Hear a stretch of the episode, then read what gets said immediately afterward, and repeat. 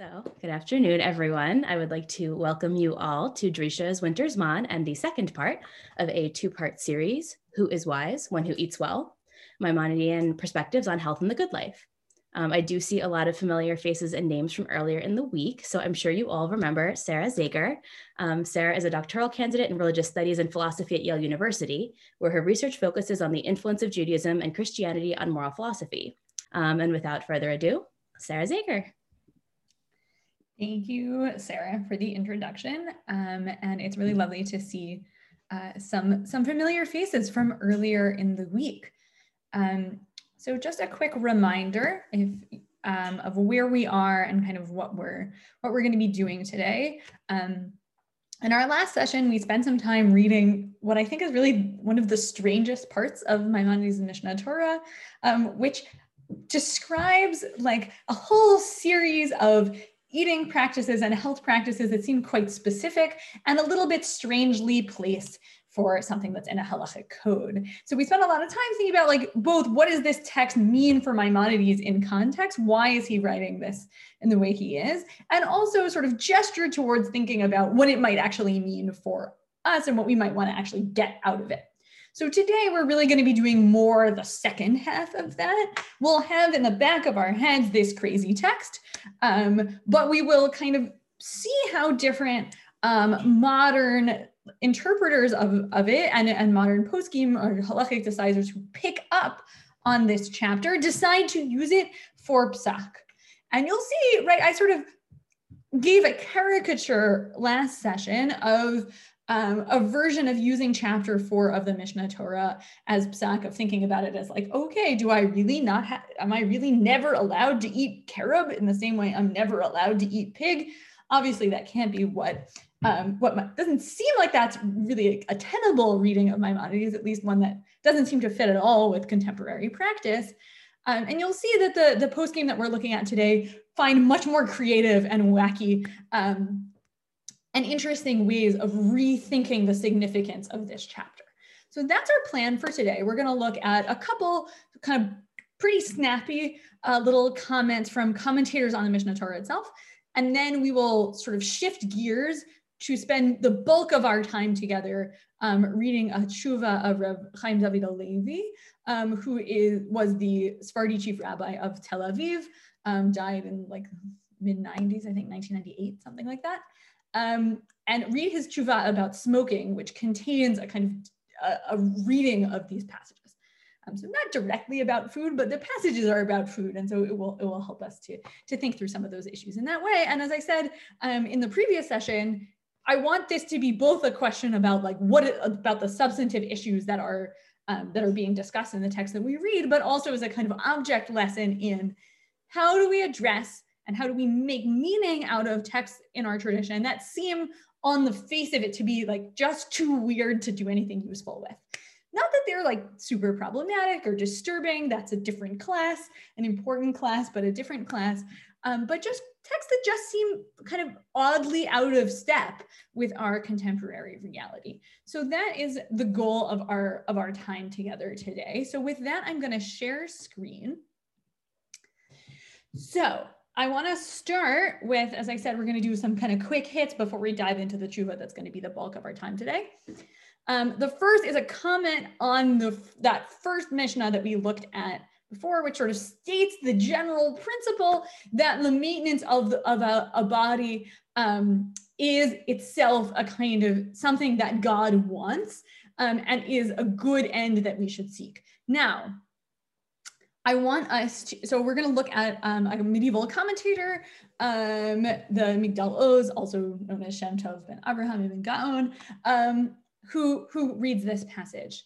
Before we start, one of the things that you should always do when you look at a commentary on a Jewish text is re actually really read the Dibur HaMatchil. Don't just like slip over it, the kind of initial phrase, so here, because if you remember, and we'll actually see this further down, if you remember the initial phrase, the sort of phrase they're quoting to comment on, um, which in English is highlighted, uh, is actually a little bit different than Maimonides' original text. Maimonides doesn't say the maintenance of the body brings about a good end. He says it's a it's part of the paths of God. So interestingly, the, the, the Migdal Oz seems to have a different text of the Rambam. There are lots of different texts of the Rambam that are out there. Um, but it's one that seems to kind of naturalize even more than the Rambam does himself. Okay, so let's just read what he has to say.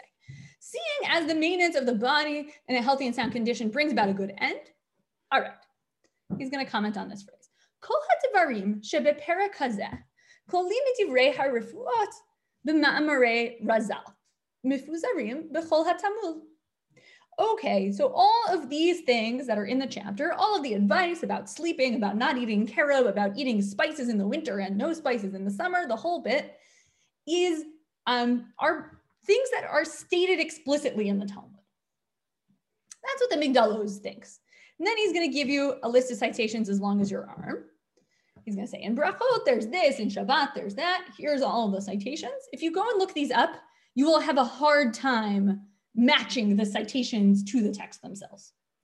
Not to say that it can't be done, but to, to, to actually see where what he what the Migdal Oz really thinks is the connection is hard work. We're not going to do all that today. Gitin, etc., ktubot, all these things. Uvakama mekomot, which means there are many other places where this happens. This is where the real fun begins. Vehem pratim pshutim v'tzrichim lekol v'hakol modim bahem. This is a classic commentator doing a methinks the lady doth protest too much kind of act, right? So he's going to say these things are all explicit and clear in the text. And also, we need to say they're necessary. We need to say them. And everyone agrees about them. It can't possibly be that that's really true, because if it were really true, he wouldn't have needed to tell you that right? So the fact that he goes and he says, oh, yes, they're all obvious and clear, and everyone needs to know about them, and obviously everybody agrees, is a good sign that in fact everybody doesn't agree about them, and there's debate, right? And this should be sort of standard. If you if he's given you a list of t- rabbinic citations as long as your arm, you can bet that there's going to be actual debate and dispute behind that. And the same is true here. But what I want you to see is that there is a tradition of reading chapter four of the of the Mishnah of Hilchot Deot as just a codification of text from the Gemara. That's it. There's no science involved. There's no medicine. There's no even just like general advice about what's wise to do. This is a codification of rabbinic law. On the one hand, you might say that's crazy. And you can see it's crazy because he's done this sort of methinks the lady doth protest too much, like, oh yes, everybody agrees, and it's obviously very clear act, which makes you think, hmm, what if it's not so clear? On the other hand, though, there's a way, as we saw last time, there's a way in which this actually is kind of contiguous with what the Rambam is trying to do in the Mishnah Torah as a whole. Because if the Mishnah Torah is supposed to be a repetition of Torah in the way that we described it last time, a sort of re- repeating of the oral tradition, then that better be what this is. This has to be based in oral tradition. So I want you to see that like there's a strong commentary tradition. I gave you Oz, but there's there's other stuff there um, who read the Rambam this way. But that in order to do so, you have to do some kind of interesting interpretive gymnastics. Questions about that, comments, frustrations? With the Rambam himself, it's probably unclear if the Ram himself would even say that though, right? Like the Ram never says in chapter four that this is all from the Gemara, right? Yeah. So the Rambam doesn't announce from in chapter four that this is all from the Gemara. And I, we had a little bit of a back and forth. I don't remember exactly who among you sort of suggested this, um, that whether the Rambam intends for the Mishnah Torah as a whole to be only from the Gemara. The Rambam seems to say something like that in the passages from the introduction that we looked at last time. But on the flip side, again, you're going to be hard pressed to really match that intention with what you find. Not only in chapter four, right? Like the beginning of Yesodei Torah is a whole description of er-, Aristotelian astronomy. Like finding that in the Bavli is not easy work. And basically because it's historically crazy, like doesn't match up. So part of what the Migdal Oz is doing, I think, is to say, oh, I know what the Rambam thinks he's doing. I'm going to take that at face value. Right? The Rambam says this is a repetition of the oral tradition. So I'm going to take that claim at face value.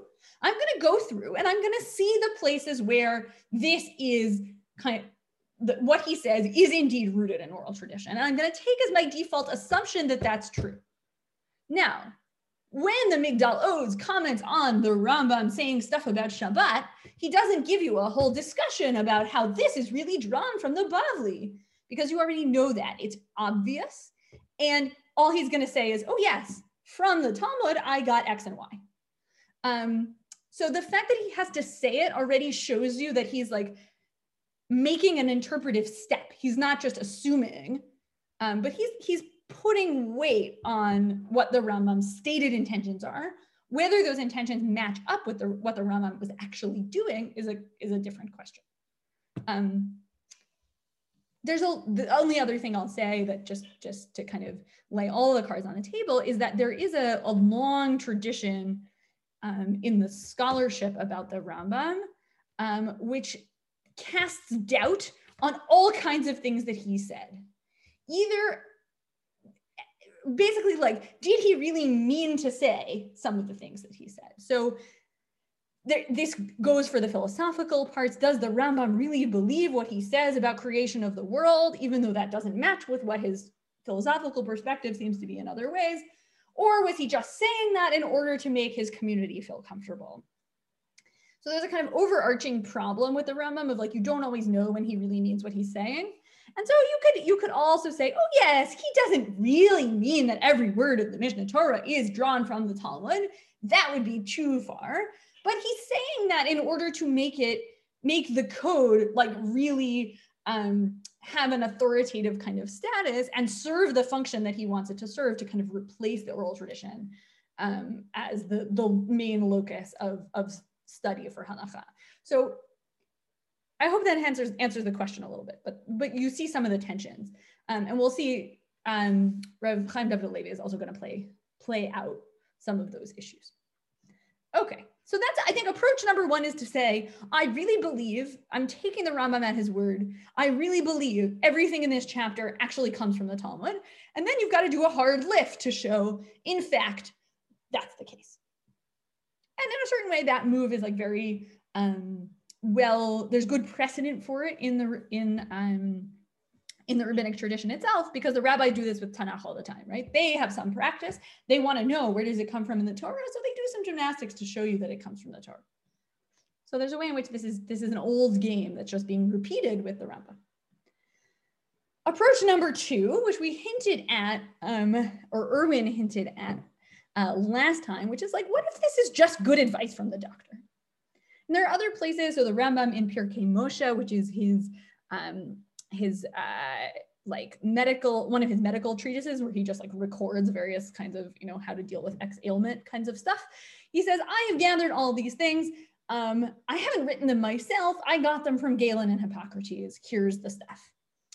Um, and occasionally he departs from Galen and Hippocrates, but maybe what's going on in this chapter is just nothing to do with Chazal at all, just a list of the going medical practice. Those seem like kind of two opposite poles, right? One is to treat this as entirely traditional, and one is if you're going to lean on this passage from the Rambam himself in Pirkei Moshe, you might say, oh, this is just medical advice, and it actually has really nothing to do with the rabbinic tradition. Um, can I ask a question? Please do. Sorry. Okay. So I came in a little bit late, so maybe you've covered this ground already. But after going through all the uh, Hanukkah stuff and reading about the Rambam and his view of Greeks and, so on. There was also a Greek aesthetic with the body, mm. and um, there's a whole thing about why they why they were you know the whole thing about yeah. circumcision and the so maybe it's not a mm. medical thing but an aesthetic thing. And if Rambam sort of looked to the Greeks for his philosophy, he might have looked at them for their aesthetics as well and being a doctor, and maybe there's some sort of combination there, but I just tend to think yeah. that with him, you mentioned Rashi, who worked on a vineyard. So their times and where they lived and their philosophy, Judaism exactly. aside, I think played a role in somehow their, their advice. Right. So I think there's definitely the case that like the Rambam's experience as a doctor influenced what he says here, and also his rooting in the Aristotelian tradition influences what he said here. There is a sort of historical note that I think will help us unlock some of this, which is that the Rambam, we always talk about, oh, the Rambam reads Aristotle and he's engaged with Greek philosophy. But in a certain way, that's like kind of a lie in the sense that it's not really Aristotle, Aristotle. It's Aristotle through the Islamic tradition of interpretation of Aristotle, um, which is less comfortable with some of the Greek aesthetic than Aristotle himself is.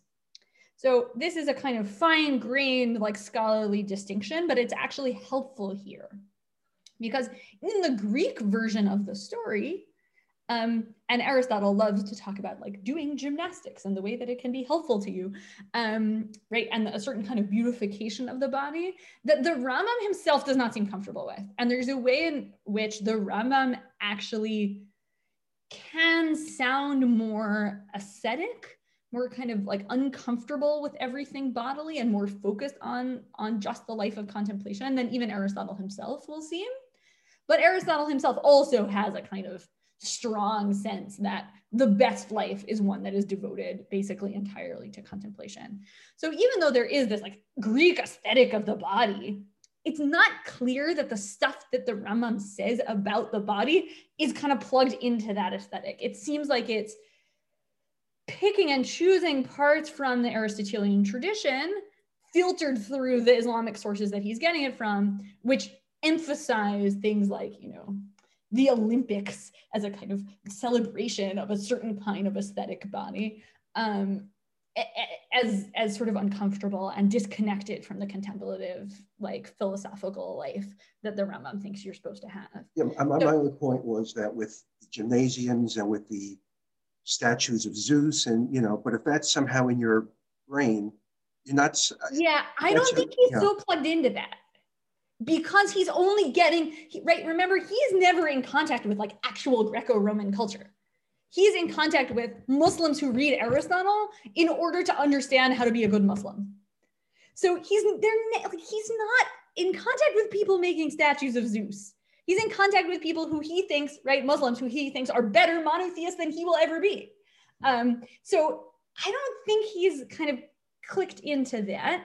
And it's actually interesting then to see what what Muslim commentators and, and the Rambam and kind of Rambam style Jewish commentators who come after the Rambam do with the parts of the Aristotelian tradition that seem kind of obviously idolatrous.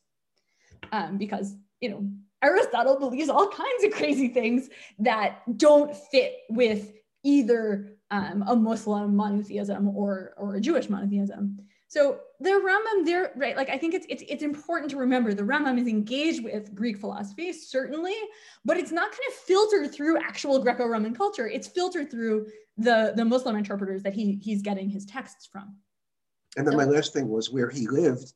I mean, the, just the diet in general in Spain was different than it might have been elsewhere. So I don't think they were so heavy on grains and breads as it might have been fish and chickpeas and things yeah like so i don't i don't know super a lot about like the actual diets of people living in in medieval spain and north africa but it may easily be that those are those things are are, are part of it and i don't know how well that matches up with some of what he says about like um, what you should eat in different seasons and things like that. Um, but i think actually in a certain way you've actually given us a like really beautiful pivot to the next step because what we're going to do is read this tshuva of Rav Chaim David HaLevi. But in order to read it, we need to like take three steps back and read some good text from the Torah. Um, we need to read some Devarim because in this text from Deuteronomy, you see the verse that kind of grounds the, the commandment to guard one's body. And you'll see that it's actually articulated in a context that's about idolatry. And one of the central debates about how to read this verse is about to what extent is this verse specific to idolatry and to what extent is it actually offering a kind of much broader commandment to guard oneself or one's body. So we're gonna jump in, read some read some good Torah, and then we will uh, use that to kind of unlock the, the tshuva of Chaim David HaLevi. So here we go. Okay. So we are describing what happened on Sinai. That's what's happening here. Moshe is repeating all of this to the people and he's reminding them what's happened. And the fact that we're talking about Sinai will become significant for Rav Chaim David HaLevi because he wants to use that Sinai moment as a kind of literary trope to help us read the Rama. Okay, we ready? Here we go. V'yedaber Hashem aleichem mitoch ha'esh kol devarim atem shom'im utmuna einechem ro'im zulati kol. Okay, God spoke to you out of the fire, and you heard the sound of words but you did not see any image, only a voice. Okay? Fine. V'yaged lachem et brito asher tziva la'asot aseret hadvarim v'yichtiv amal shnei luchot avanim. Okay. He said, he declared the covenant to you to keep these, to command you to do these um, 10 things, right? The 10 commandments. And he wrote them on two tablets. Great. Fine. ואותי ציווה השם בעת ההיא ללמד אתכם חוקים ומשפטים לעשותכם אותם בארץ אשר אתם עוברים שם לרשתה. And you should, these are the rules that you need to um, to follow in order to go into the land that God has given you, you're going to cross into um, and occupy. All right, now here's our verse that, that, that matters, the rest which is context.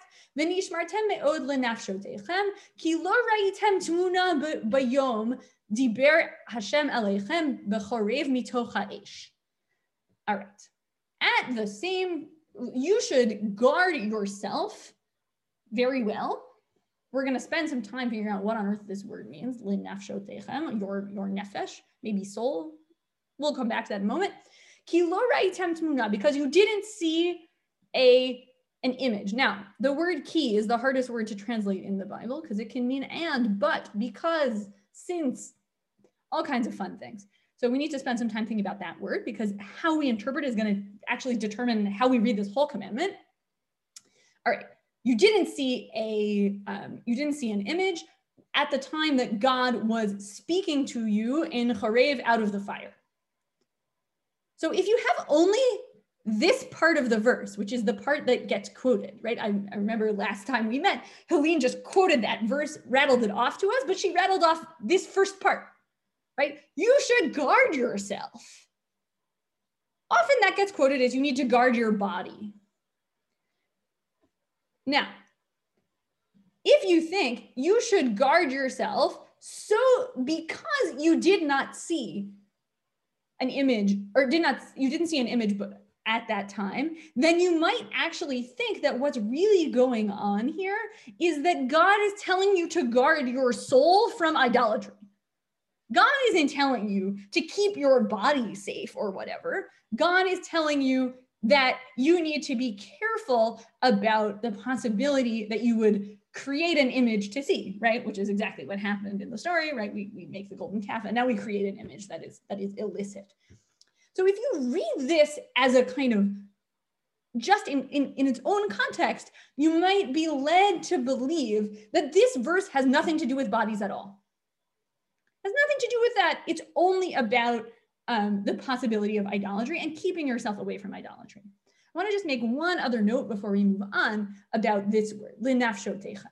So you might think, I think we've we've been kind of programmed for all kinds of reasons to think that the word nefesh means something like soul, but it doesn't have to be that. It might just be self or something similar. Um, and I think it's worth like remembering that that's part of what's going on. Um, and it also, I think, it, it could even mean like it can have a more physical connotation as well. And so that's kind of how we end up with with reading the verse this way in, in the kind of broader tradition. So it's worth just noting on the one hand, this verse is often deployed as a kind of source for the, the commandment to guard your body. And at the same time, it's not obvious that that's what it means in context. Clear about that? Questions? So far, so good. All right. So now we have all the information we need in order to be able to read this uh, chunk of a tshuva. It's not the whole thing. Okay. So Ramim, th this is one word of background of Rav Chaim David HaLevi. Um, he has the most amazing title for his collection of tshuva, Aseh Lecha Rav, namely him, um, right? You should make for yourself a teacher, and one is provided to you here in this book. It's like beautiful and chutzpahdik and, and just the best. Um, okay, but but he he it's not so chutzpahdik because he's like pretty amazing, so he can get away with things like this. Um, and it's notable that this is a tshuva about smoking in 1976. By the end of this, we will see a tshuva from Rav Moshe Feinstein um, that comes out just after the American Surgeon General's report, which kind of unveiled a lot of the really uh, deleterious effects of smoking. So this is well into that conversation. So it's worth just like knowing when he said this stuff. All right, so here's what he has to say. רבים הם הפונים עליי בכתב ובעל פה, להבהיר להם את הבסיס ההלכתי לאיסור עישון. Lots of people have asked me in writing and also orally to explain to them the basis for a halachic prohibition on smoking. Now it's notable how he phrases the, the statement. They want to know what the basis is, assuming already that there is a halachic prohibition on smoking. Odotav pasakti בתכנית televizia. Why do they think that? Because he was interviewed on television and he said it's assur to smoke. It's prohibited according to halacha to smoke. And so because he was asked on television, then all these nonnikim come and are like, but why do you think that? Explain yourself. So this is what we get. Okay.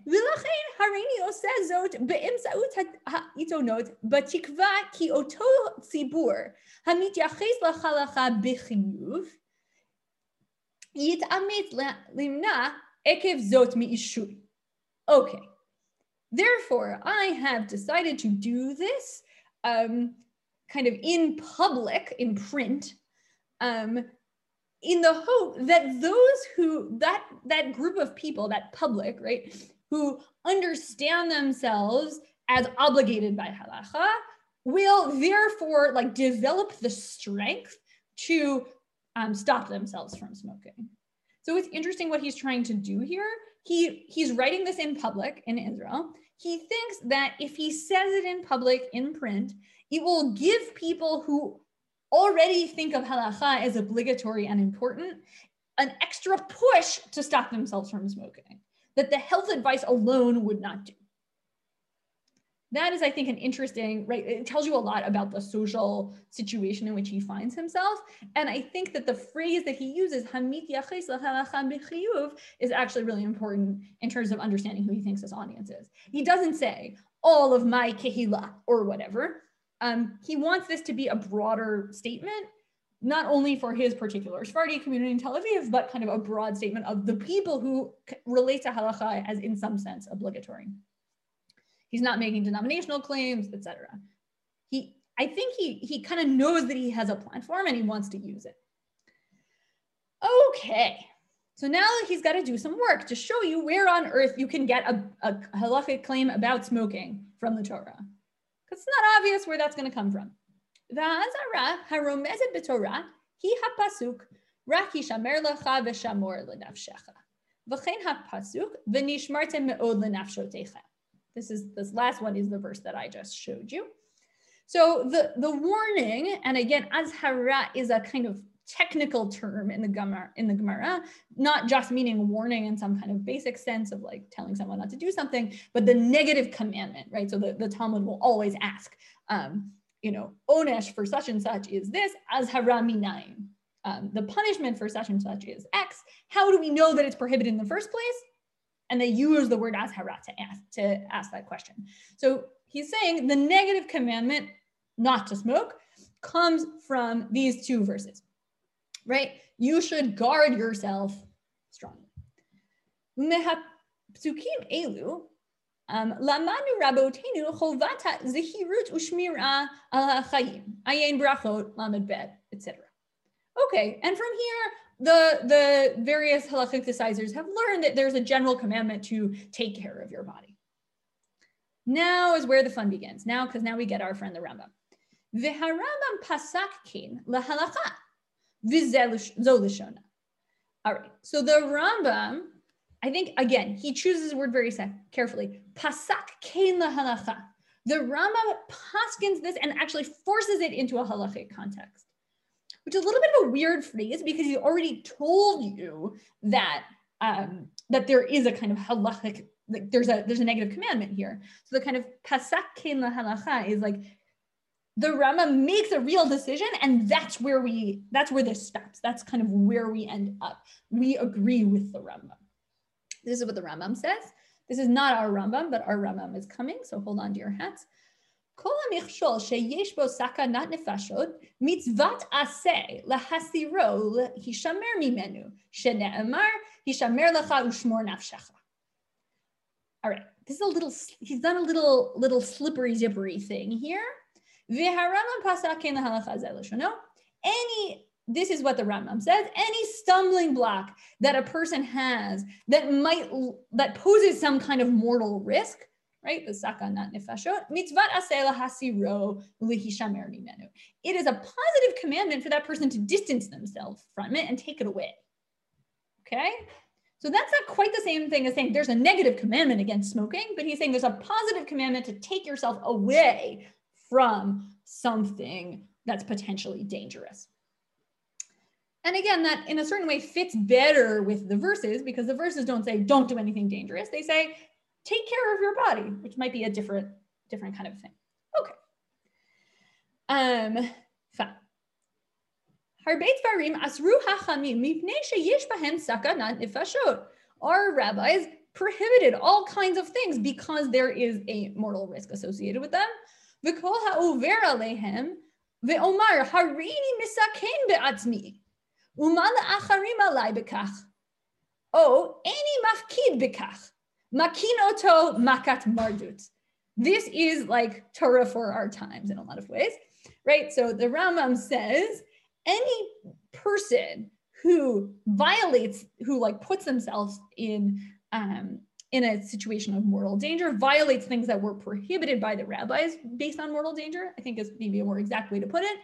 Um, and says I'm just to go do this. I don't care. And what responsibility is it for you? Like, what, what, what do you care about this? This isn't my, like, why, why are you bothering me? This is my own thing. I'm to take this risk. Um, or who says, I just don't care about this. I'm not paying attention. We give him lashes. The court comes takes him out and gives him lashes out back. Okay. So next time you hear someone who's like, I don't want to wear a mask, it's annoying to me you've got some nice Torah to teach them. No, don't do that. Um, but I think it's okay. So, what does he want to tell you here?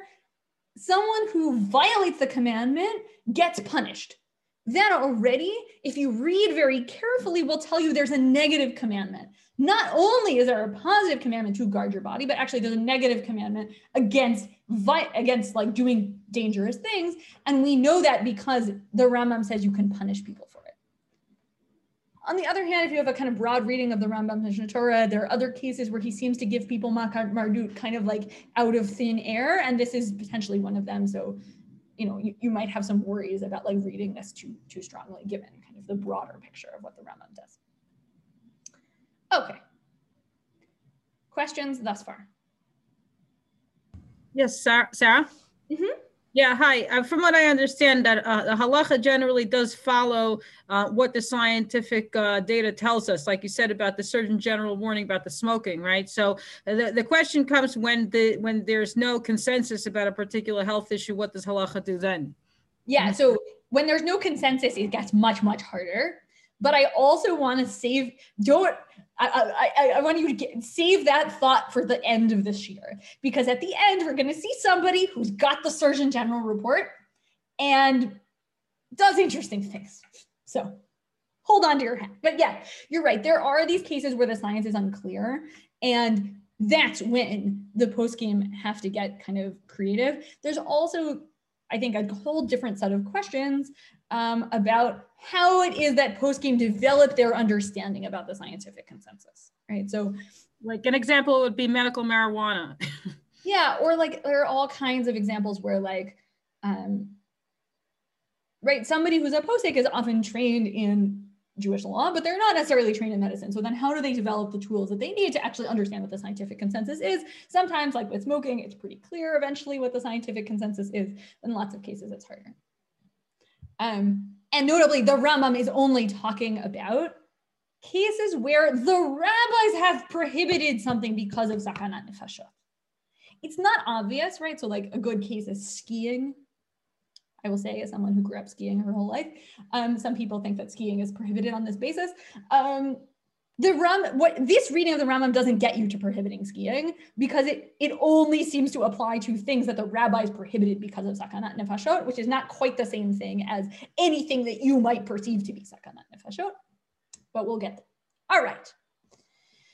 He's now um, just after this, he's he gives you he kind of runs through the history of halacha on this question. I spared you that because it's it's long and complicated and, and kind of takes us further afield than we want to go. We want to know what does he say about the Rambam specifically. Okay. Shema yish'al hasho'el. Halo haposkim hanal lipshuta michavim l'shmirat hanefesh mipnei ta'ut acharei avodah zara.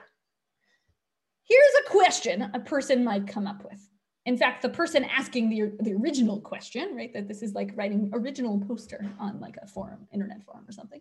Um, this is a question that the original the original questioner might ask. Isn't it the case that all of these people who say various things about um, this prohibition, th- this this statement that you need to guard yourself, actually are only interested in the question about avodah zarah. They're not actually ever interested in um, in like something that's a broader statement about health.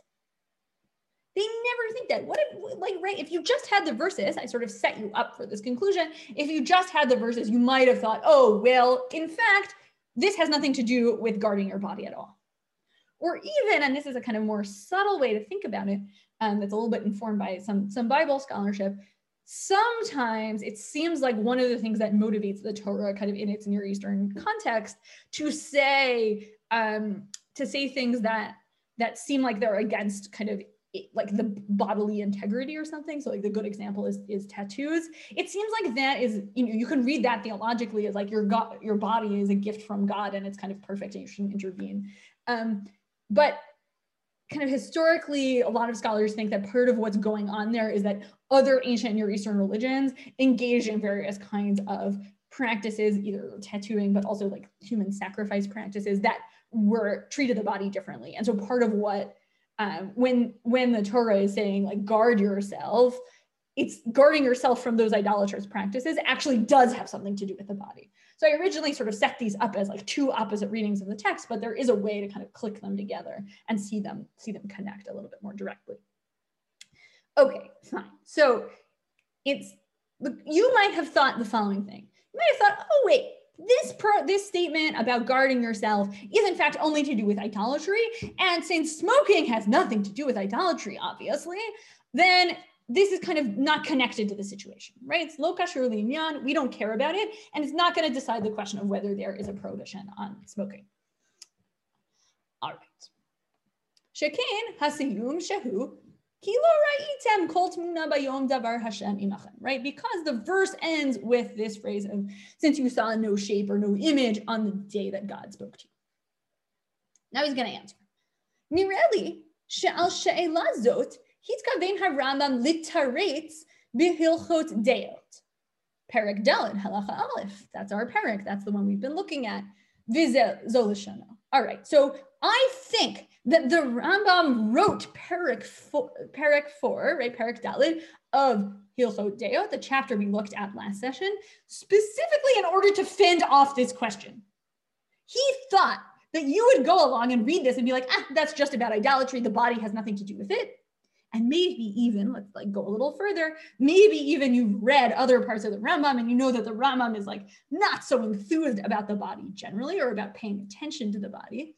And so then you think, ah, okay, really what's going on here is a, something about idolatry, and therefore it has no kind of significant um, implications for me um, in other areas of halacha, certainly not for contempt, you know, pretty late questions about things like smoking cigarettes okay, you might have thought that. But the Rambam writes this chapter with all of this detailed advice about carob and spices in the winter and citrus fruits and all the rest of it in order to get you to stop thinking that wrong thing. That's what he's saying. All right, so now he's going to quote the Rambam very nicely.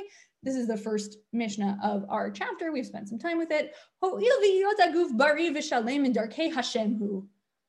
Isn't it the case that having a healthy and, like, let's say, complete body is among the paths of God?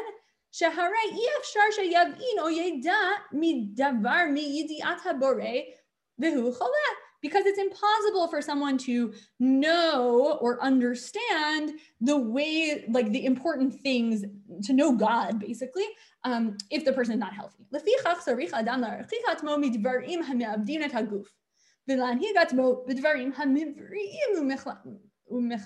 Okay, so we should do things, not do things that are dangerous to our body or destroy our body, and only do things that heal the body.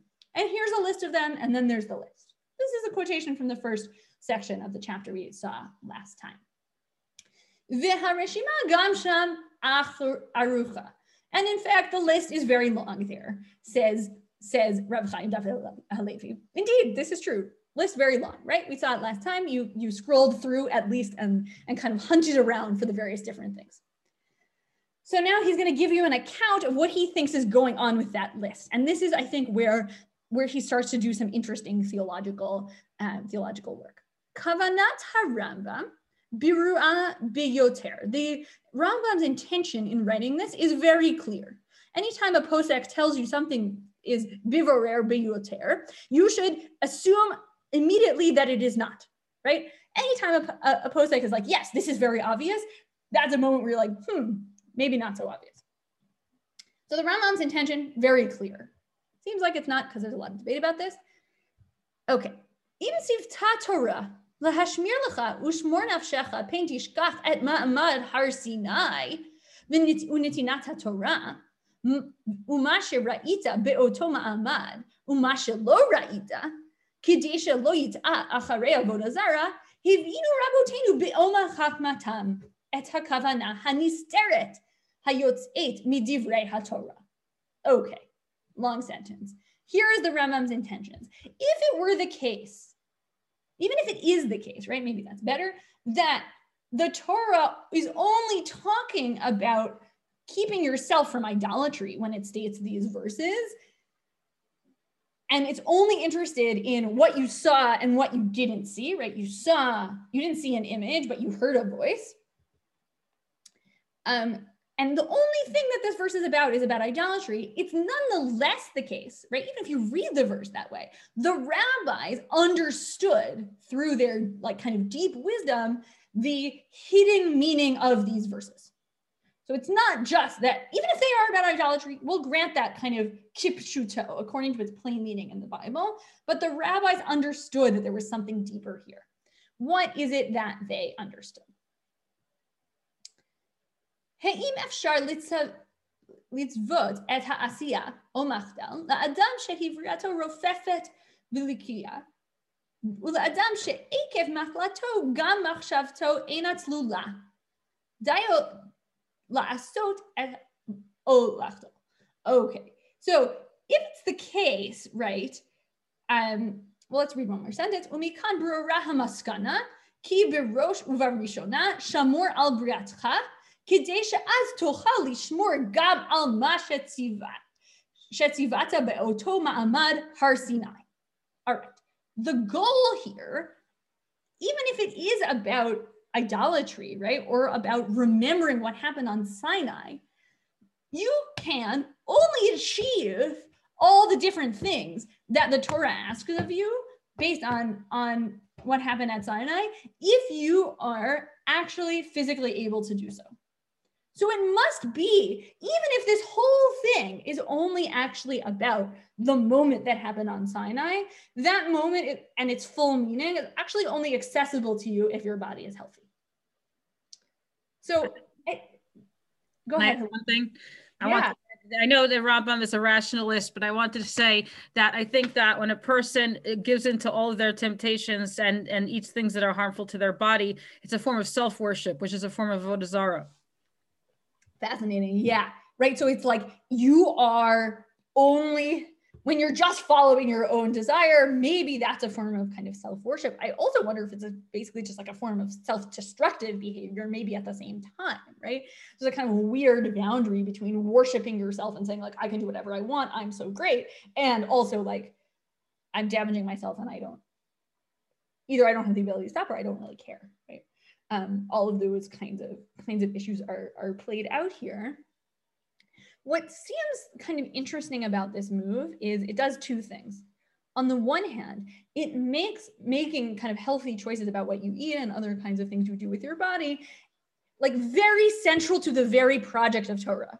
The only way that you're even going to understand what receiving the Torah from God on Sinai is and what significance it has for you is if you are plugged in to taking care of your body that's on the one hand. So on the one hand, it kind of elevates this to like an even like meta halachic, not in a diminutive way, but in a like really intense way, principle. It's the thing that makes everything else possible. You can't get into all of these questions about, you know, Shmirat Shabbat or whatever if your body is kind of not not taken care of. I think on the flip side, this has some pretty disturbing in, implications um, if you think kind of more generally about the theological experience of being someone who's ill in any way, right? Har Sinai, the like fundamental covenantal moment of the Jewish people with God, becomes inaccessible to you. And your ability to remember it, right, which is a sort of central like way that the Jewish people are constituted, is diminished because your body is not able to respond to commandments in the same way. So uh, on the one hand, I think this can kind of like elevate taking care of the body in some ways, but it can also um, remove people from the, the project in a way that, that that might be like that I find a little disturbing. Let's just I'll just lay it lay it out there. Um, I'm gonna pause there for questions or reactions thus far. As, as I mentioned last time, that I mean, if you speak to any chaplains in hospitals or people who have serious cancer and illnesses, you see that a lot of them, like we said, do have this uh, bright revelation of uh, God in their life. Like, wow, you know, God is really here for me, and and they couldn't have that if they had the distractions of taking care of their bodies. There's the flip side to that as well. Yeah. So I think, right. So there's, I mean, there's two things there. One is like, what happens when I basically hand over the care of my body to someone else, right? Which is like often what happens in hospital settings. And that can be both like tremendously alienating and also maybe like in a certain way empowering. Um, you can achieve the kind of purely cognition state that the Rambam wants you to do because you just like hand, you, you kind of outsource everything. That also leaves you with like a lot less bodily autonomy, right? In ways that we are familiar from hospital settings. Um, yeah, I, I think that's part of this. What's interesting to me here is that for Rav Chaim David Halevi, the thing that's central is not right. Like he could have gotten here a lot of different ways. He could have been like, "Oh, your body is a gift from God." I think we hear that language in Jewish spaces a lot. He doesn't say that. Um, nor does he say you would be better able to contemplate God if you understood if, if you had a, a body that would let you do that right? That's what the Rambam says. The Rambam wants to make this all about contemplation all the way down. Rav Chaim David Halevi is a good halachicist. And so he says, no, it's about mitzvahs. Don't tell me it's about like contemplating the truth of God's oneness. No, it's like, can you do a mitzvah, a mitzvah aseh, and can you not do a mitzvah lo Can you follow the prohibitions and, and do the, the commanded actions? And if you can do that, then you are connected to the experience of what happens on Mount Sinai. And if not, then not. So there's a different mode here. He's taken the Rambam's words and kind of twisted them and moved them into a kind of mostly halachic sphere as opposed to one that's about contemplation. So in a way, he's like taken the Rambam and kind of unrambammed him. Like he's made him less like what the Rambam tends to sound like and much more kind of about um, practical practical halacha. And in that way, maybe it's a little better, right? It's like a little less disturbing because it's not that you can't contemplate God if you're ill. You can do that. But there are certain mitzvot that you can't perform.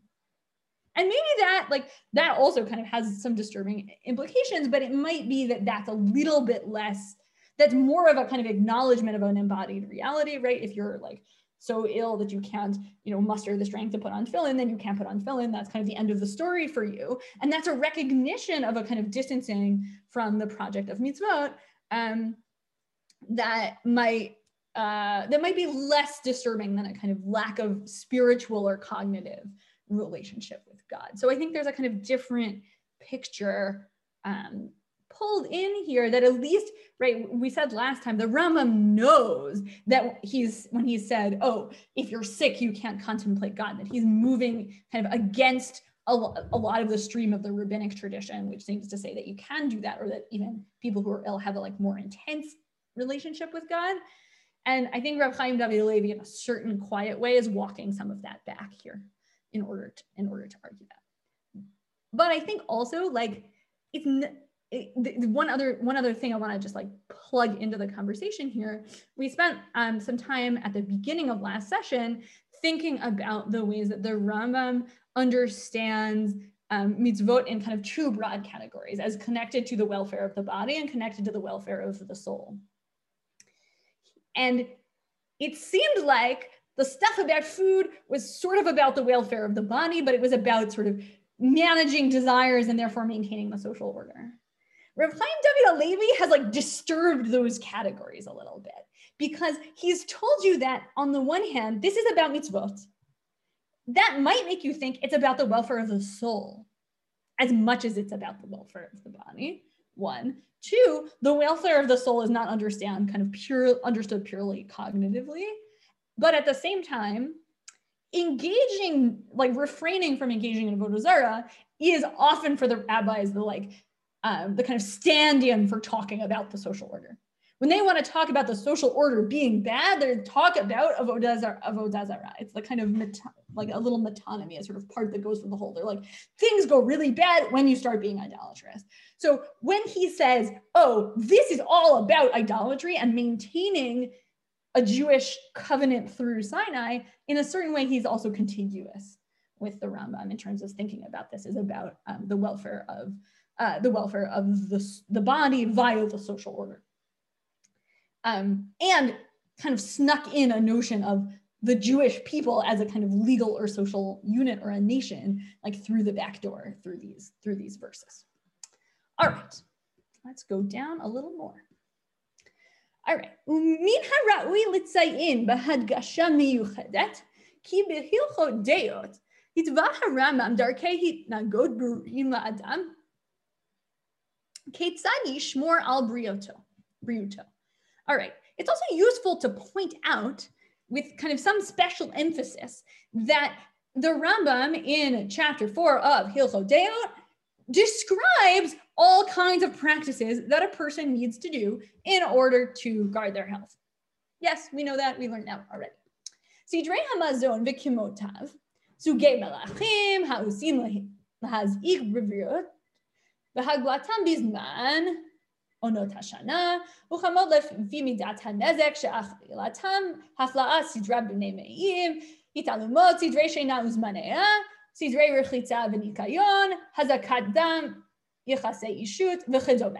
Long list of things including eating, what kinds of things you're supposed to eat, when you're supposed to eat them, what times of year, um, how digestion is supposed to go, um, when you're supposed to sleep and at what times, how to wash yourself and keep yourself clean, how to do bloodletting, very important in the medieval period, um, how to have sex and when, etc.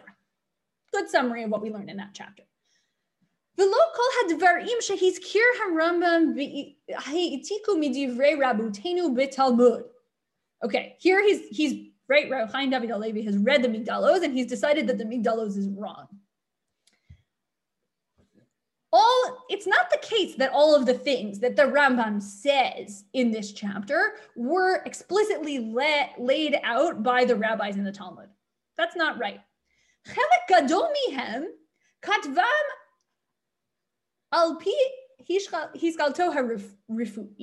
Right? A lot of them have been written according to uh, medical knowledge. V'chalak mihem. And actually, some of them not only can't be found in the Talmud at all, they directly contradict things that have been said in the Talmud. So he's like, I, I don't think the Migdal Oz is right. I think this is only about, this is advice from the doctor. A lot of them. To the extent that it's advice from the doctor that sometimes contradicts what seems to be said by rabbinic sources. Now, if you have this reading of the chapter, you might think that therefore it doesn't tell us anything useful, right? It doesn't, it can't be used for psak halacha because it has nothing to do with the rabbinic tradition, one. So who said that like Galen was authoritative halacha? That's pretty weird. Um, but two, it just doesn't seem to have, it doesn't seem to have kind of halachic bite to it. It just seems like it's kind of good advice that the Rambam recorded. Rav Chaim David Levi wants you to get the opposite conclusion from that reading. He wants you to think, because this is good medical knowledge, that's what allows me to use it as a halachic tool. You'll see how this works. All right. Ah, yes. So he tells you there are contradictions, but then he doesn't spell them out.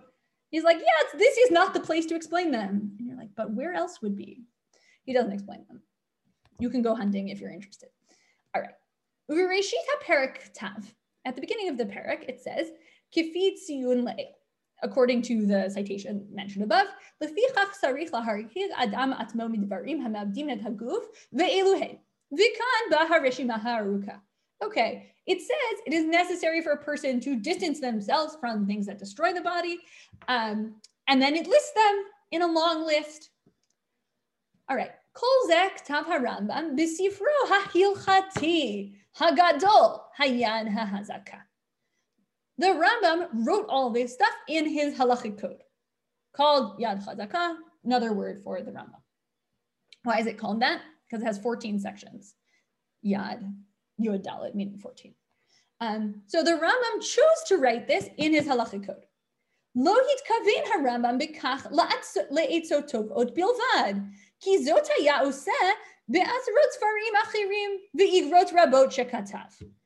Rambam didn't intend for this to just be like kind of nice advice alone, because if he wanted to do that, he would have written it in one of his lots of other books or in all of his many letters. If he didn't want this to be a halachic text, he would have written in one of his numerous non-halachic works. Because he put in a halachic work, we must assume that it is a halachic text. Reasonable assumption until you start reading Hilchot Yesodei Torah. Because if it's a it's not clear that Yesodei HaTorah has an obvious, even like normative or halachic function, doesn't tell you to do anything, though it does tell you to believe all kinds of things, including like that the world is in universe consists of a series of interlocking spheres, um, all kinds of fun Aristotelian things that don't stand up to current science. So in a way, this reading is very helpful to Chaim David Halevi, but it's a very hard reading to sustain globally because of what goes on in Yesodei Torah. So you have to kind of to kind of play both sides of that one. All right. So if the Rambam had wanted to say something in something that was just good advice, he would have done that, and he would have written it in a different book. Kan he's kavin harambam leaf so kalacha. He wanted to give halachic psak. Ve'al yesod shechovaha besisit shehiyot haguf bareg v'shalem midarkei Hashem hu shemikorao bipasuk v'nishmartem me'od lenafshotechem. So the Rambam must have meant not to give you general nice advice, but to tell you a halachic truth. Now, the halachic truth, the halachic like uh, truth is the halachic norm rule. The halachic rule is not never eat carob, um, right? Because Rav Chaim David Levi probably does eat carob, but it is instead there's a halachic norm to um, keep your body healthy and whole, and that that is among the ways of God. And he's like, in case you didn't trust me, I've got a nice pasuk for you. It is about guarding your soul or your body. And he can get away with saying that because he's already told you all this stuff about, um, about how we can read this verse as maybe being about idolatry, but only in some kind of derivative way. Okay. Me'ata, afki ikarim shel dvarim hu mishum briut, הרי שכאשר נפסקו להלכה, נאמרו על כל אדם מכוח קדושת ההלכה. So thus, because the kind of even though the, the sources of these statements are about health, right? Even though the Rambam basically got all this from Galen and not from the Talmud, when he paskin them as halachic norms, when he made them into a halachic rule, they are said to everyone as if they, in a way that gives them the force, mikoach kedusha kedushat halacha, from the force of the holiness of halacha. Here, I think he wants you to hear something about Ma'amad Har Sinai, which he's told you two paragraphs earlier right? He wants you to hear this is about, this comes to you via the Rambam. This medical advice from Galen gets transferred into something that has the force of a halachic norm. It becomes something that's holy. It's not just oh, that's a nice thing to do. And someone who knows about it told you that it was a good piece of advice. And the way we get, I don't know, good advice about like all kinds of other practical matters in our lives, you know, like which car is a good car for when it snows a lot. I don't know, but you ask someone who knows about cars. Um, not that, it's not some sort of craftsmanship knowledge, to use a good Aristotelian set of terms. It's actually about um, the holiness of halacha itself. So by putting it in the halachic code, the Rambam gave it a kedusha that it would not have had otherwise. Okay, this is the kind of claim that if you read it too quickly, you go, yeah, yeah, yeah, okay, I got it. It's halachic norm, good, and you miss the theological kind of stakes of the thing. What's at stake here is not just, oh yeah, now he's made it into a halachic norm. He's given the Rambam more power than the Bavli ever had in a certain way he's given the Rambam the ability to state something as having the same holiness, the holiness of halacha, even when there's actually no basis in the rabbinic tradition to do that. Often we say, you know, in a certain way, this is kind of plugged into a, a, certain kind of Das Torah discourse of like what the rabbi says in the name of halacha has an inherent kedusha but it's a little bit surprising coming from him and about the Rambam because that mode of thinking is much less prominent in Sephardi halachic decision making. And so for Rav Chaim David to be saying it is like a little bit odd. Um, and to be saying it about the Rambam specifically is also a little bit strange. So in a certain way, he's like, I, it's hard to know exactly. Um, some people might read this and say, oh yeah, he's plugged into a certain kind of um, he's in Israel, and so he's had contact with Ashkenazi poskim, and he he's plugged into a, a, world in which the words of halacha have inherent kedusha. But I don't know. I think it's also possible he's just making his own kind of innovative work here, um, and it's not just about a kind of Das Torah story. It's it's something else. Okay. So this is it has the holiness of halacha itself. כי כל דין אחר, אחר המבואר שם, וכשאין שום אדם מהרהר באיסור חלב או דם ובדומה, כך הוא הדין ביחס לפסיקה הנואבת מסכנת בריאות, משום שהיא מקדושה, מקודשת מכוח ההלכה. So just as no person would ever in their right mind kind of dispute the strength of the prohibition on chaylev, on prohibited fat. Now, that may seem to us to be like a totally wacky prohibition that we don't think about that much because I don't know about you, but I don't think I could point to the suet on an animal. Um, but for a kind of rabbinic reader, that's supposed to be, that's a kind of classic version of an isur of like something you would never eat. Um, and the rabbis use it as an example all the time. So though it might seem kind of weird to us, it's actually kind of you could replace it productively with like you would never eat a cheeseburger. That's like the, the kind of cultural status it has. Um, okay, no person would go along and be like, oh yes, there's no isur on eating chaylev. That's crazy. Um, or on blood. Now it actually, now that I think about it, it may may also be that these um, these prohibitions are ones that seem like they could be kind of more health related than maybe others, right? Than like uh, not eating the sciatic nerve, which seems like it just has a kind of status as a, a, a stated norm in the Torah with no obvious, um, has a narrative basis, but no obvious kind of health basis, but maybe blood has a health basis. Um, a person should relate to the mitzvah of keeping taking care of their body and avoiding danger in exactly the same way as they relate to these kind of obvious prohibitions of, let's say, eating blood, um, because they too have the status of the like holiness of the force of halacha. That also is totally wacky, right? He thinks that something that is explicitly prohibited in the Torah has a certain kind of kedusha that should be exactly the same as something the Rambam told you because he stuck it in his halachic code and therefore wanted to tell you that there was a there was a basis for it. Now, there's a basis in the verses, but it's a little more attenuated than like don't eat chaylev, which is very explicitly stated in, in biblical law. Is that contrast clear? Yeah. So the Rambam has made a, a, a Rav Chaim David Halevi has allowed the Rambam tremendous power, which is to create a set of prohibitions that have the holiness of the force of law that were not there uh, beforehand. I think it's it's worth thinking about like the combination of kedusha and koach halacha as two as two phrases here. Um, kind of notable as a way of describing what the force of halacha is as something that is maybe like beautiful and set apart and not just uh, not just kind of uh, restricting your behavior. Erwin, did, is there something you want to say? yeah, to, to what extent is it that much different than takanot of, of let's say Rabbeinu Gershom? yeah. Also in the, in the force of any other thing in the Torah.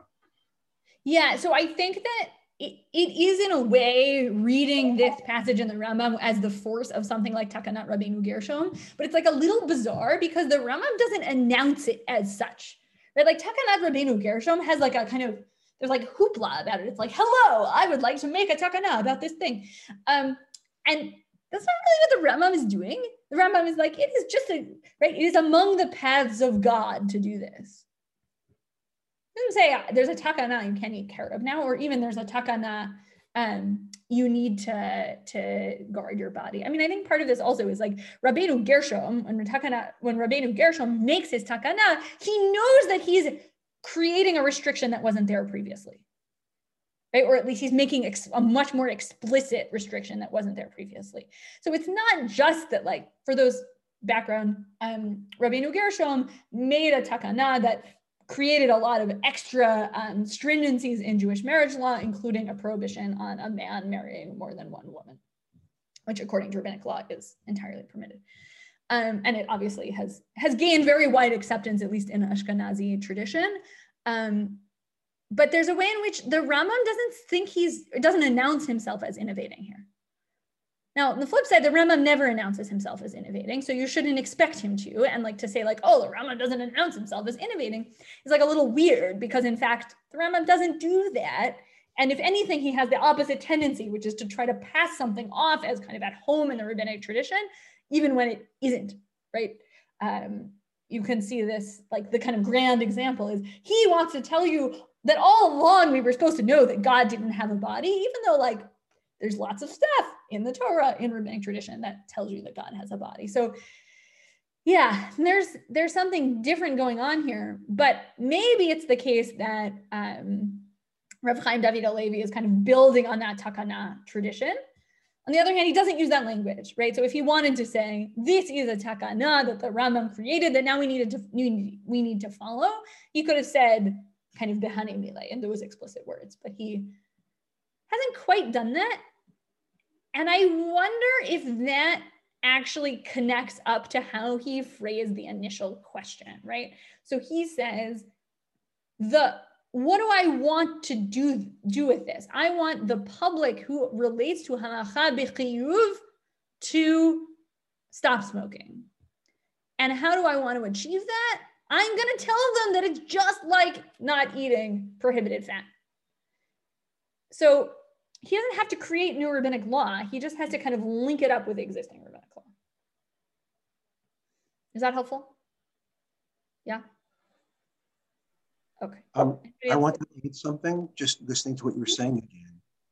And um, it's a bit, bit, off topic, but when you consider like the Rambam, like any of us, is a, was a man of his times. And he had mm-hmm. a well-to-do family, and they ate certain things in northern Spain that he had access to. He was also a very early proponent of chicken soup. Um, and yes, he was. There's a I, wonderful uh, paper in uh, yeah. some so fancy medical journal about that. Right. Yeah, he wrote about you know the benefits of that, but I think he had access to it. I don't know what kind of cook his wife might have been, but he certainly was eating things, utensils, the way they prepared foods, the spices that he had access to in northern Spain. So he might have written whatever he wrote wherever he might have born at whatever time, but he was at least writing in the context of what he had access to. And I right. think that kind of reflects when you take right. a step back and look at like where he lived, what he experienced, what the culinary traditions, I think that can incorporate into what he was writing about. Yeah, I think it absolutely does, right? Like, I think that if you, and like, this is one way to play this out. If you look at American dietary advice about what is healthy and what is not, it probably does not include much data about whether you can eat carob. Because there's no carob here. Nobody really eats carob except in like strange, you know, again, as I said last time, poor substitute for chocolate. Um, th- there's a way. So, yeah, it's absolutely the case that the Rambam is. Um, talking about the foods that he knows about and that he has access to and that people around him eat and he thinks it's a good idea or people around him eat and he thinks it's a bad idea. The question for us is given that we don't live in Spain, what do we do with this text which has all kinds of information about you know when to eat citrus fruit I, I mentioned last time that like you know he says to eat citrus fruit in the summer but that's kind of odd and in the american context we tend to eat more citrus fruit in the winter um, so what's that about I think again, th- this gives this sort of takes us back to the meta question of what do we do with texts that are weird? What do we do with texts that surprise us um, or that just don't fit our contemporary reality, right? So I live in New England.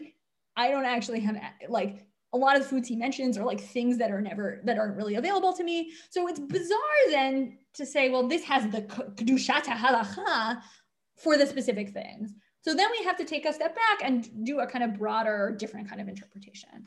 Rami, was that a hand? Yeah. Um, Amazing. Um, I, I, was going to ask, and it's also based on the the point about you know Ram was man of his time. It seems like this tshuva is basically what it's doing is, I mean, I'd imagine that the author of tshuva wouldn't say that what the Rambam said is halakhically binding, but it's more like he's saying the framework of what the Rambam did mm-hmm. of like this mm-hmm. medical advice is probably halakhically binding. Isn't then that does that mean that he would that we based on this tshuva would say whatever is scientifically accepted as like the healthiest way to live, that's halachically binding, and like who gets to mm-hmm. decide what's scientifically accepted, and like is like is that what's going on? Like that's the framework of like whatever is like accepted in that day as being what's healthy. That's what you should do. Yeah, I think that's basically what he's saying. Um, but I think there are ways to read it as more or less expansive depending on your predilections. So you could take this tshuva and say what he's saying is the best scientific advice about how to keep your body um, is the what you have to follow, and that has the force of halachic norms. It's the same, right? And so if your doctor tells you, I don't know, to eat less salt, then eating a bag of potato chips is halachically equivalent to eating chaylev or dam, prohibited fat or blood. That's like a big statement, right? It has a kind of huge, just think about all the craziness that we do for kashrut. Imagine if we did that for things our doctors told us not to eat, right? That's, that's a big, right? Or our dietitians tell us not to eat. That's a huge shift for the way that we think about um, think about what our eating practices are. So I think you could read this in that maximally expansive way. On the other hand, I think you could read this a little differently. He is writing this in the 70s when it's very clear that not only is smoking like a little bit bad, but smoking is really bad. And even doing it in a limited way can be really, really harmful, right? So maybe it's not so bad to eat potato chips once in a while, um, but if you eat them all the time, it would be really bad for you. But like, you know, you do it in a certain kind of moderation and then it could be okay for you. That's not the case that he's talking about. And so some of this will turn on whether you think in the end for Rav Chaim David Halevi, this is a story about a positive commandment to guard your body or a negative commandment to avoid things that are obviously dangerous. If you think it's the second thing, then this might not might only apply to sort of not doing things that are overtly horrible. Let's put it in those terms. Um, and things that are kind of murkier or need to be done in moderation, you might take the, the Rambam's general advice about sort of taking the middle path, but you don't need to, to follow the scientific consensus to a T, and it's possible to, to eat ice cream or whatever. Um, so it, it, I think you can read this either way. Again, no matter what you do, even if you take the narrower reading, you say the only thing he's really prohibiting are things that are like off the charts horrible. Um, you got to decide what's off the charts horrible, and there can be um, a wide range of things that that fall into that category. Um, I will say my my Moriva Rabbi, my dad, um, is a doctor, and once I, I have a very distinct memory of a, as a young child eating a piece of like skin off of a chicken, like a roast chicken, and him screaming, "That's worse for you than cigarettes," and like, okay, is that really true? Like, I don't know. The consensus about fat has changed, um, but there was a way in which for him it was like, well, that's obviously horrible. And to me it was like okay if i do this a little it would be sort of fine then like you know in, in a broader picture it could be okay. So the, i think there's murkiness about what even if you say this only applies in this narrow narrower category you then have to ask yourself well who you know what falls into that category? And how do i decide what the scientific consensus is is really demanding um, it may be also on a more local level that this that this ends up saying if your doctor tells you to do something it's the halacha says you got to do it. Helene, were you going to say something? Yeah, when he when the Rambam in Hilchot says um, mahalim ra'im, what does he refer? He's obviously not referring to ramen noodle soup. So what is he referring yeah, to? Yeah, so he doesn't like um he doesn't like honey. He doesn't mm-hmm. like sweet stuff. Um, and he doesn't like fruits, especially dried ones. Mm-hmm. He seems to be kind of mechavein to like sugar is bad. Mm-hmm. Like I think he's kind of he he already knows somehow that sugar is bad. Um, so that's a lot of what he thinks. Now the Gemara, that's one where the Gemara gives you good precedent. Um, so in in Perek HaChovel, in, in the eighth chapter of Bava Kama, um, they discuss a person who who's been injured in some kind of personal injury accident situation, um, and then the person who caused the injury needs to pay for treatment. And the question is asked, well, what about somebody who goes and then eats all kinds of sweet bad things and gets sicker? Am I responsible for paying for that? So it seems like the Gemara there thinks that eating sweet, like they say, kol right? Any kind of sweet stuff is bad. Mm. So that one, if you're the Migdal Oz, is like low hanging fruit, pardon the pun, right? It's easy to just to just click into that and say, oh yeah, like the Gemara already thinks that eating sugar is is dangerous for you. Uh, so I think that those are the main things that he cites. You can go through the chapter. There are other other examples. I think. I mean, he, he you shouldn't eat too much. Um, he he doesn't like melons. He's really worried about melons. Um, mushrooms, so, certain mushrooms. Certain mushrooms. He doesn't say much about mushrooms, as I recall. I have um, to put it again. Yeah, so you have to look through, but the main, the like one that sticks out is he's got like a whole a whole mishnah on like don't or a whole halacha, pardon, yes, uh, a whole halacha on uh, on not eating sweet stuff. Mm. Anybody else?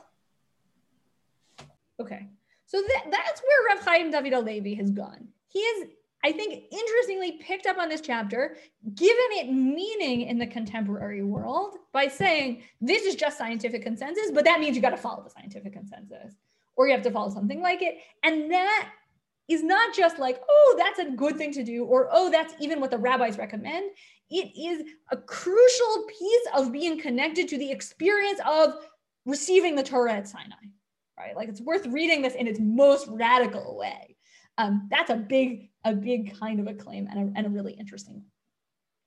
All right, I want to, I promised Helene that I would, uh, that I would provide us with a different approach um, to this question and, and we'll get that in the Igrot Moshe at the end. So you could read this chapter as having maximal halachic force. That's what Rav Chaim David Halevi is going to do.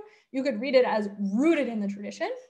You can see already that the that Rav Chaim David Halevi knows that out there in the ether are people who say this is just nice advice, but it doesn't have halachic standing.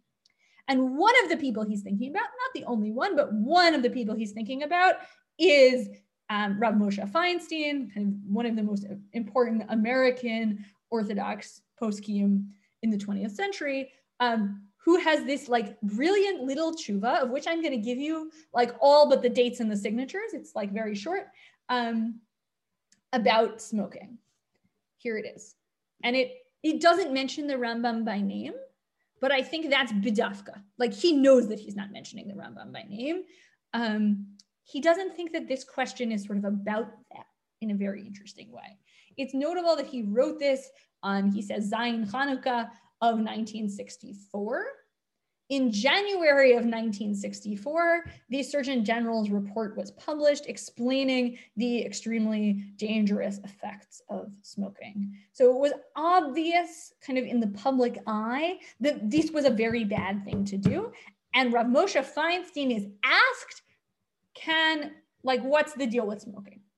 Um, one just contextual note about Rav Moshe Feinstein. Um, some poskim write uh, uh, write responsa about um, questions that are kind of brought to them in real time. Rav Moshe functions as a sort of appeals court. So he gets a question from a rabbi who is themselves dealing with this problem and wants some help understanding the question. So somebody who's on the ground and they write to Rav Moshe and they say, Rav Moshe, can you help me out? Um, and actually, I should have given you this, the first line where he introduces it, but he says, obviously, the person must be asking um, only about kind of whether it's bad, but not necessarily about whether there's like a strong source. So here we go. Oh, actually, no, I did give it to you. Great. He named Divar Ishun Sigariot. I'm talking, here's a, here's a tshuva about whether it's okay to smoke cigarettes.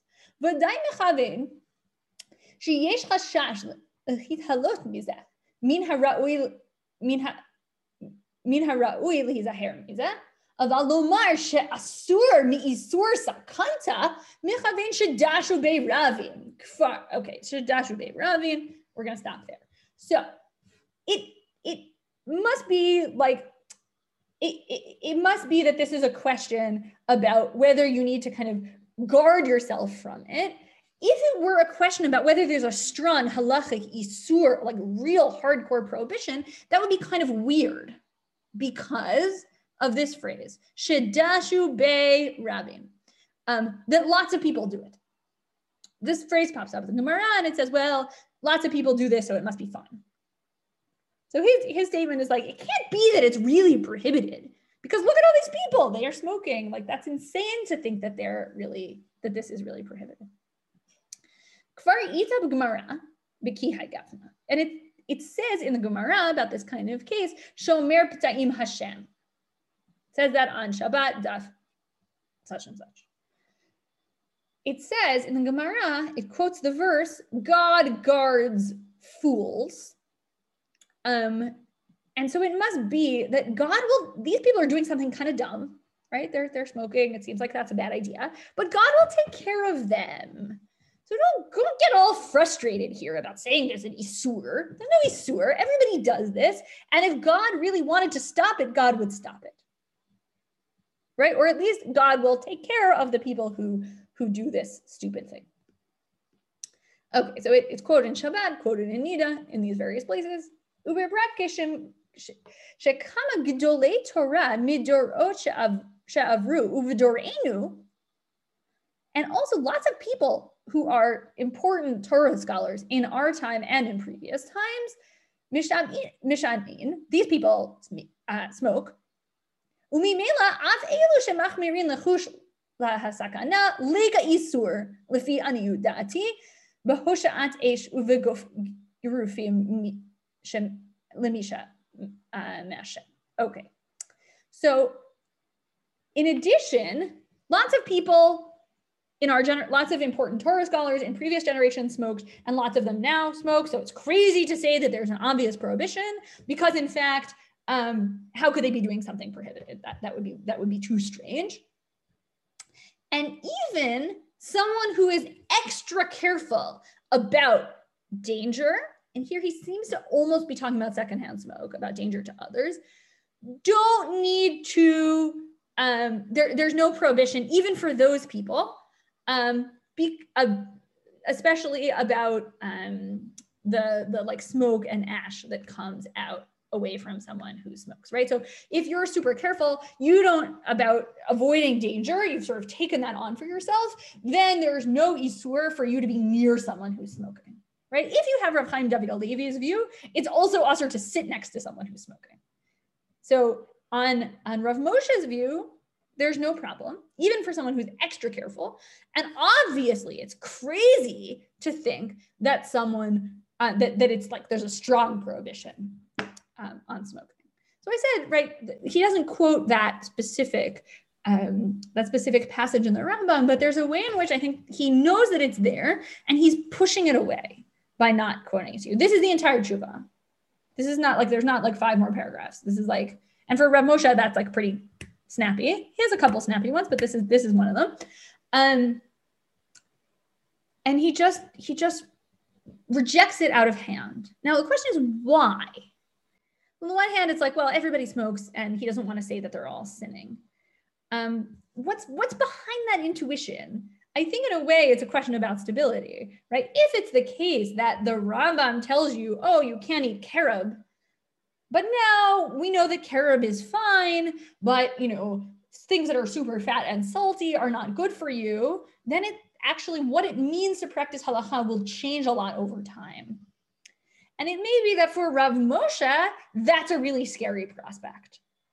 But for Rav Chaim David Halevi in an Israeli context, context, the scarier thing is that these people who seem to be treating halacha as a binding system are ignoring what he takes to be a central norm, even as they're like super caught up in keeping track of um, a norm that seems less central or less important. Yeah, that, that sound reasonable? Okay. I gave you this little line from the Bavli just because it's like, it gives you the gives you the whole uh, it gives you some int- an, an, interesting case for thinking about this and it's it's the one that um, that he quotes uh, Rav Moshe quotes okay Bitzlata bishavta so we're talking about when you can do bloodletting procedures and the Gemara has various opinions about what days of the week it is auspicious or not auspicious to do this, based mostly on various kinds of astrological uh, predictions. So as I said, this is a this is a class about weird texts, and I've provided one for you here. So Bitzlata Bashavta on the, the third day of the week. My tama, why can't we um, why can't we do bloodletting on that day? Lo mishum dekaima le me'adam vazui me'ale shavta nami kamalan bazui kivan dashu rabim shomer p'tayim Hashem. Okay, it seems like that is not a good time to lend blood because on that day, Mars is dominant and there's something to do with Mars and blood. And so it's like a bad time to let blood. It seems like it's probably the person will lose too much blood. Again, you could read this as here's the scientific, you want to follow the scientific consensus? Here's the scientific consensus of the Gemara. Also pretty weird. All right. Okay. Malik, what why would we then the Gemara is going to respond on Erev Shabbos, it's also the case that Mars is dominant. I don't know enough about astrology or astronomy to know what they mean by that. That's what they're saying. Um, but that is okay. We've learned that already earlier on in the chapter. Um, why? Because everybody does it. So it must be fine. Because this is the kinds of things that people already do. Shadashu Rabim, Shomer P'tayim Hashem. God guards the simple hearted. So it's not just that, um, yeah, it, it, this is a common practice. And so we don't need to worry that there is a problem here. This is a very interesting picture of, right, if you think that the, the, the Torah or rabbinic law is telling you to follow a scientific consensus, this is a bizarre picture. Because on the one hand, it seems to say, do what the doctor is telling you. But if you read this in the this Gemara as kind of your way of interpreting questions about smoking or about eating, or I might say about coronavirus, um, you might be tempted to say, oh, yeah, we have to follow the scientific consensus, but there's also a voice in the Gemara that says, if lots of normal people do it, it can't be that we have to be that worried. They have a kind of faith and confidence in that, that Rav Chaim David lacks. Um, I don't know. And so I think you can you can think through for yourself which of those modes feels more comfortable to you and also whether you're willing or not willing to say that the halacha for me looks very different than the halacha for people who live 50 or 100 years ago. So we right around kashrut, I think even though maybe kashrut's a bad example because there's been a lot of change in certain ways, um, but we have a story that we tell ourselves about a certain kind of continuity with a lot of Jewish practice. And if you introduce this scientific language, you will introduce some change. And you're going to have to become comfortable with that. And if you take that really, really seriously, it's going to be the case that scientific consensus is actually going to change like a lot of practices of what it means to like eat in a Jewish way um, and make it look really different than it than it did a long time ago. So I think one of the things that this this helps us see, I, I, I said at the beginning, this is a, a tool um, for thinking about what we do with weird texts and texts that seem historically disconnected. There's a way in which you can use that disconnect to your advantage, right? The disconnect can either be, I, I got to put this text in the box because there's just like, I can't make head or tail of it. There's nothing I can do. But I think in this context, there's another option that's open for you, which is once you recognize that there's that gap between you and the text, that allows you to see actually an, an opening for a kind of um, broader reading of what the text is doing, right? It's no longer about cherub, it's about keeping your body safe in some broad way, but it also allows you to kind of make sense of and accommodate that change and sort of put yourself in a position of continuity with the Rambam as opposed to a position of discontinuity by recognizing that like the advice changed over time and that's that might be okay. And it might actually be that what it means to take seriously like the moment of sinai right? Like this fundamental moment that we often think of as a moment of continuity right? Everybody was there etc um, as actually a moment where where some discontinuity is kind of built in and possible. So I hope that that um, can be a useful way of approaching not just this text, but other texts that you might find um, confusing, pro- not problematic in the kind of like, oh no, it says something unethical way, but in a in a just like really distant from my reality uh, kind of way. Sarah. Thank much. It has been a joy to learn with you. I'm happy to stay for questions, but our formal time is is elapsed. Sarah, was there a subsequent Rav Moshe Tshuva after um after the Surgeon General? So no, so this is after the Surgeon General. In January of 1964 is the Surgeon General report. This is before. day of Hanukkah of that year, Rav Moshe writes. Oh, so oh, it's been out for a year. Mm-hmm. Wow. So but he then, knows. He 100% knows what he's doing. Like, there's no way he doesn't. It's on every billboard. Like, he just, he can't, like, he knows exactly what he's doing. Right. Um, yeah, so there's some question about whether he reversed this later in various unpublished forms and things like this. Mm-hmm. Um, but he, yeah, but if his one of his sons was asked that today, they wouldn't give the same tshuva. No, no, and and the a lot of like the, there are subsequent. So Rabbi Bleich has a, a subsequent tshuva that deals with this and kind of goes through Rav Moshe and then goes through other options. Um, so there's been a lot of evolution of psak halacha in this question, like since um, since the general. Yeah, um, but I wanted to give you these as kind of polls. And then there are a middle middle ground. So like one other issue that's worth thinking of, thinking about, and I think actually plays into the food conversations in ways that you might find interesting, is um, is this is someone who's addicted to smoking like not liable for whatever for violating the commandment because they're anus? Right? Because mm-hmm. they, they're effectively forced. Mm-hmm. They don't have control. You're going to go around and be like, ah, oh, you're breaking a law that has some fundamental function in the Jewish people. No, they, they have no control over what they're doing. So that's another category that, that pl- is important in this discussion, but you know, doesn't make it into a shiur about the Rambam. Right. Um, it applies to any addict, an addict of any type, really. Yeah, it applies to an addict of any type. And I think also may apply to like all kinds of other questions about food systems, right? So like mm-hmm. I'm thinking about people who live in food deserts and just can't get access to um, food that's healthy for for one reason or another. Right. Yeah. Thank you so much, everyone. It was a Thank joy. You. That's great. Thank you very much. I had a quick question. Yeah. Um. So when Rav Moshe is referring to God guards the fools, or then then mm-hmm. the Gemara is talking about God protects the simple hearted, that feels like that's not an ideal scenario. Like you don't really want to be a fool. I, I don't want to be a fool. like right, right. So I think okay, a lot goes into what you think patayim means. Mm. Right. There, right. I don't. So you can think patayim means someone who's like being dumb, right? To kind of put it very bluntly. Um, in which case, it's obviously like a bad situation. You might translate it in like a little bit like of a less yucky kind of way. And then it's like, oh, they, they're just doing what seems right to them. And there's some actually like God guarding them, right? If you want to take a kind of Rambam esque naturalistic reading, what it means for God to guard a guard someone who's simple hearted or whatever is not like God swoops in and makes them not get lung cancer from smoking because obviously that's preposterous, right? Um, they do get like they do get lung cancer, um, but instead that there's they have there's some intuition that even the simple hearted have that like if everybody is doing some practice it can't be that horrible. Mm. on the other hand like i don't know everybody did smoke. It was really bad. They did get lung cancer right? Like so maybe that that there's still a kind of counterfactual there but there's I, I think it's a, you can read it as a certain a respect for the common person's intuition over and against like the the scientist coming in with data Mm.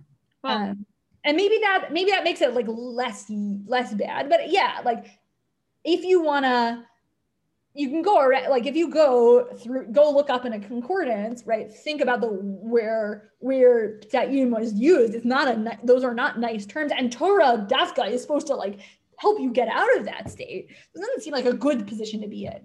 It's machkimat peti right? Yeah exactly. Good. So, Right. So the, the Torah is supposed to stop you from being this kind of a person. So then it's like, well, okay. Um, but I think when the Gemara quotes it, they don't seem to think that these people are doing something all that bad. We're naive.